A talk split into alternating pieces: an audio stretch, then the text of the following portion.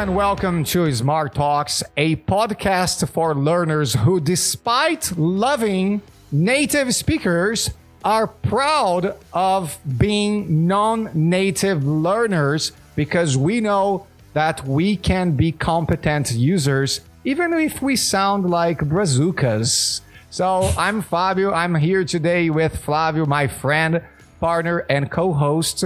And we're going to talk about why you should not worry about speaking like a native. So let's get started.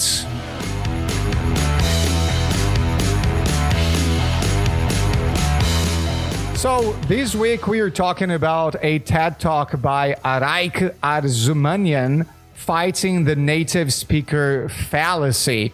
Here in Brazil, we see lots of schools and teachers who claim themselves to be the official representatives of English because and only because they're native speakers. And there is a serious problem about that. We are here today to talk about uh, this and help you actually make informed decisions and choices when it comes to finding a good teacher for you. So let's begin by talking about why native is not a qualification. Flavio, can you help us with that, please? sure. Uh, if we look at our country, right? In our country, it's too big right? We have people from different regions and we can't choose we can't be honest and choose just one person like from são paulo another one from uh, joão pessoa and make them official representative of uh, Brazilian Portuguese. We can't do that because that's not honest, right? Because the spectrum of the language use is too is too wide, is too broad. Not only the context, right, but the specific uh, idioms and you know the, the the use of the language is completely different. But not only that, right? When we think about native speakers, native from where? Right? So if uh, we see, uh, we look at you know some data that we have, uh, the British government uh, said that there are a couple of a couple no too many countries that they consider as a native English speaking country. For example, uh, Australia, the Bahamas, Barbados, Belize, Canada, Dominica, Grenada, Guyana. Man, the list is too big. So when we think about native, we can't think only about one representative, right? So this is not a qualification. You can be and from a specific region or from another country, which one we are going to choose as the official one, right? Exactly right. Yeah. So, uh, and as we generally say, like uh, being native, a native speaker doesn't really make you a educated speaker in that language, right? If we take Brazil as an example again, in Brazil, we have native speakers who very unfortunately are homeless people and are very poorly educated. They don't know most of the grammar rules. They don't know most of the advanced vocabulary, right? And then you have different types of speakers up to the academic level uh, who are people who certainly have a much more elaborate and advanced uh, knowledge and understanding of the language, right?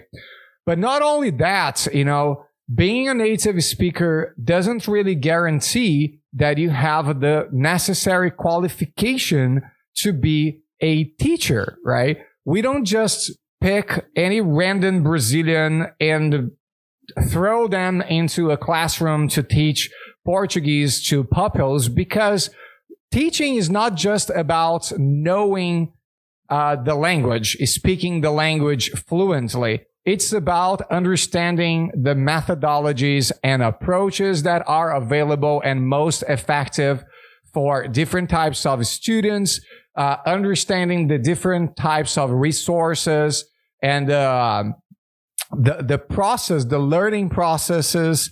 Uh, it's actually hard work, you know. Like uh, we've been sure. to uh, university. We have a degree in languages. We know what we are talking about, right?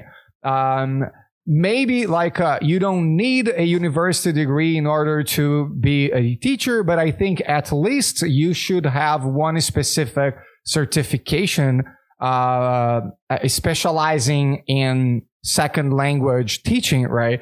So if you were just a native speaker, maybe okay. Even if you were an academic user, uh, it doesn't necessarily mean that you are a competent teacher, right? So native is not a qualification, right? Native is just something showing that you were born in a particular place, but English is spoken all around the world nowadays. As you said, it's the official language in more than 50 countries around the world.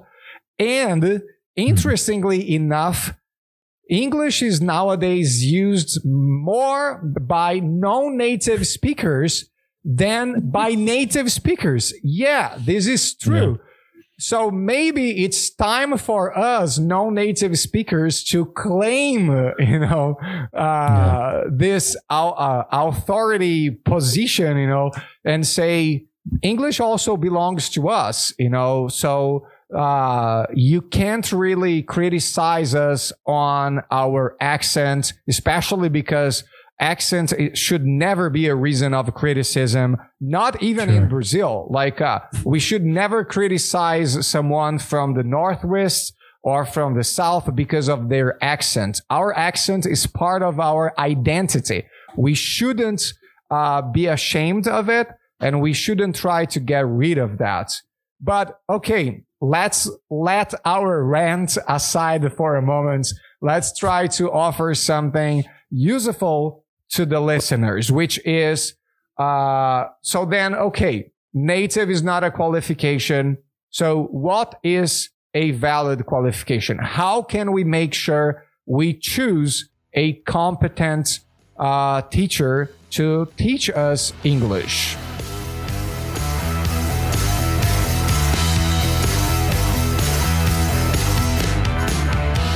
First, uh, I just want to uh, point something out that it's been years of studying linguistics, literature, second language acquisition, morphology, pronunciation, syntax, education, pedagogy, andragogy, methods, and different approaches, right?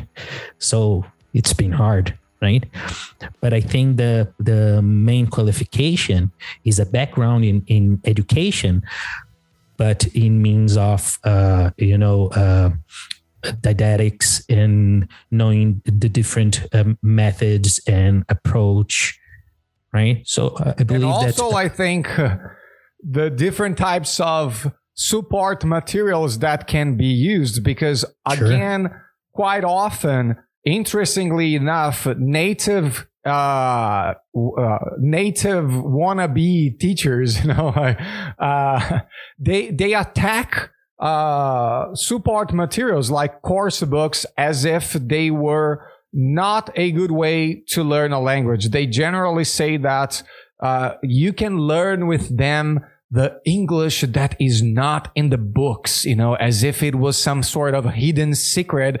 And uh, uh, I don't really get it because, you know, uh, the, the, the course books that are generally used in renowned schools have been made by native speakers and not only by one, but by a team of native speakers who work for respected institutions like Oxford and Cambridge, right? So then uh, it, it, it wasn't me, you know, or a group of aliens coming from a different planet who made those books. And of course, the books don't really have everything because they need to uh, prioritize, you know, what is more relevant, especially more relevant to communication competence. These native speakers, they generally uh, bring up some very unique expressions. So you feel like, look at that. I've been wasting my, my money and my time all these years because I've been having classes all this time and I had never learned the expression dang or totes, you know. But it turns out these expressions are not relevant for effective communication. Okay. If you are traveling to the US where these expressions are common, maybe okay, it would be interesting for you to learn them. But if you are attending a conference, if you are making a professional presentation to an international audience, nobody cares if you know these very specific uh, regional expressions from the United States. There are much more important skills and tools, linguistic tools you can develop so you communicate effectively, right? So um, education is the first one. Qualification is the second one. There are two other things we would like to mention, right? What are them? Yeah. Experience, right? That it's key to this. We have to to have the you know being on the in battle, you know, teaching, learning what is the difficulties that may, you know, uh, that is common to our students, trying to approach that in the best way possible, understanding what is usually the the hardest uh, uh, parts of the the path of becoming fluent in English, right? And we only know that by the experience of teaching. Exactly right. Yeah, we are young guys. We haven't been teaching for, you know, uh, seven decades, but we have some experience, right? Experience face to face with students. I think we have probably taught uh, in between 200 to 300 students each, I guess. Mm-hmm. I'm not sure. Like I've been teaching for roughly 14 years now.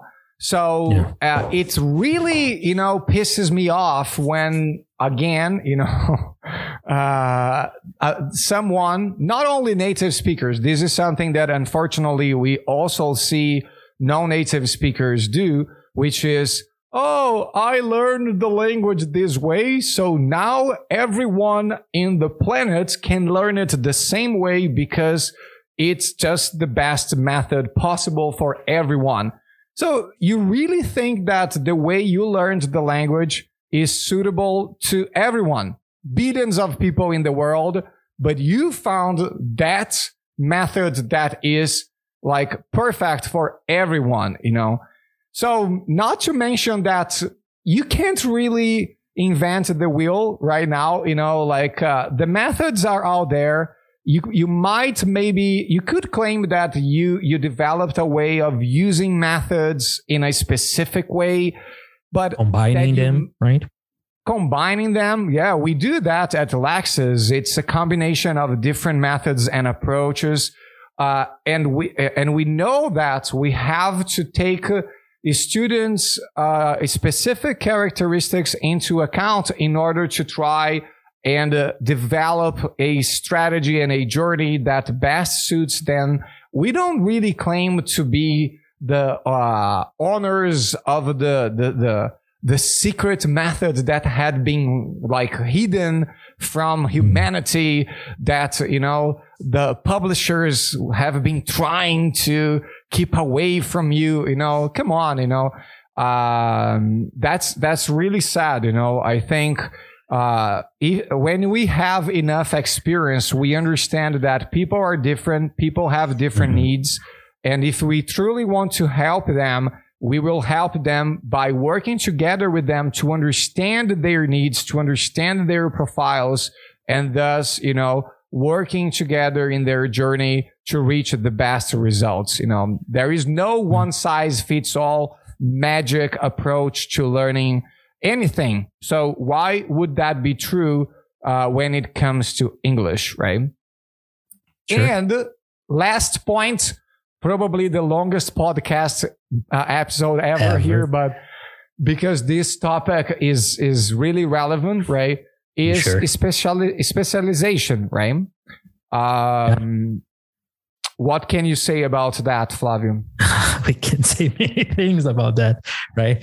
Of course, uh, you, our dear listeners, you can feel our disappointment, right? We are a bit disappointed because this gone too far. This idea that native speakers they are the best teachers, but we are trained by the best teachers as a second language, right? English is a second language. And we are uh, trying to be humble here, right? That is, we is not our mother mother's tongue, right? But we want to be the best in the market right? So we know that each person has specific needs that need to be met, right? So in order to meet them, we need to specialize in a specific niche, right? A specific public, specific audience. And is what we uh, we do today.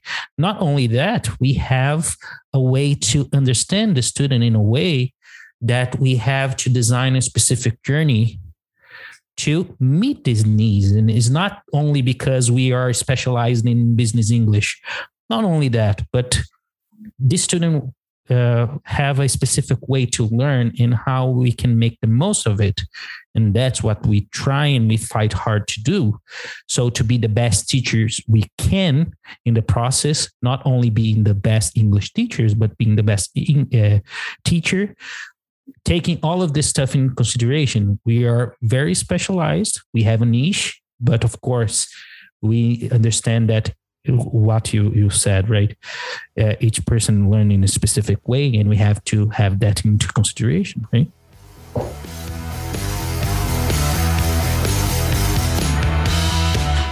So, just to make it clear, we are not saying that native speakers cannot be good teachers. We are actually just saying that you should watch out for teachers and schools out there using the native badge as if that alone meant something. And well, in fact, it doesn't, right? Uh, I have like some native speakers as friends, and they happen to be great teachers, but not because they are native speakers. It's because they are educated, they are qualified, they have experience, and they have specialized in a specific type of class. So when looking for a teacher for you, make sure that this teacher, whether it's a native or non-native speaker, uh, fulfills these four criteria. If he or she does, you can choose them uh, without any hesitation because you are sure to have great classes. So Thank you so much. See you next time. Thank you. See ya.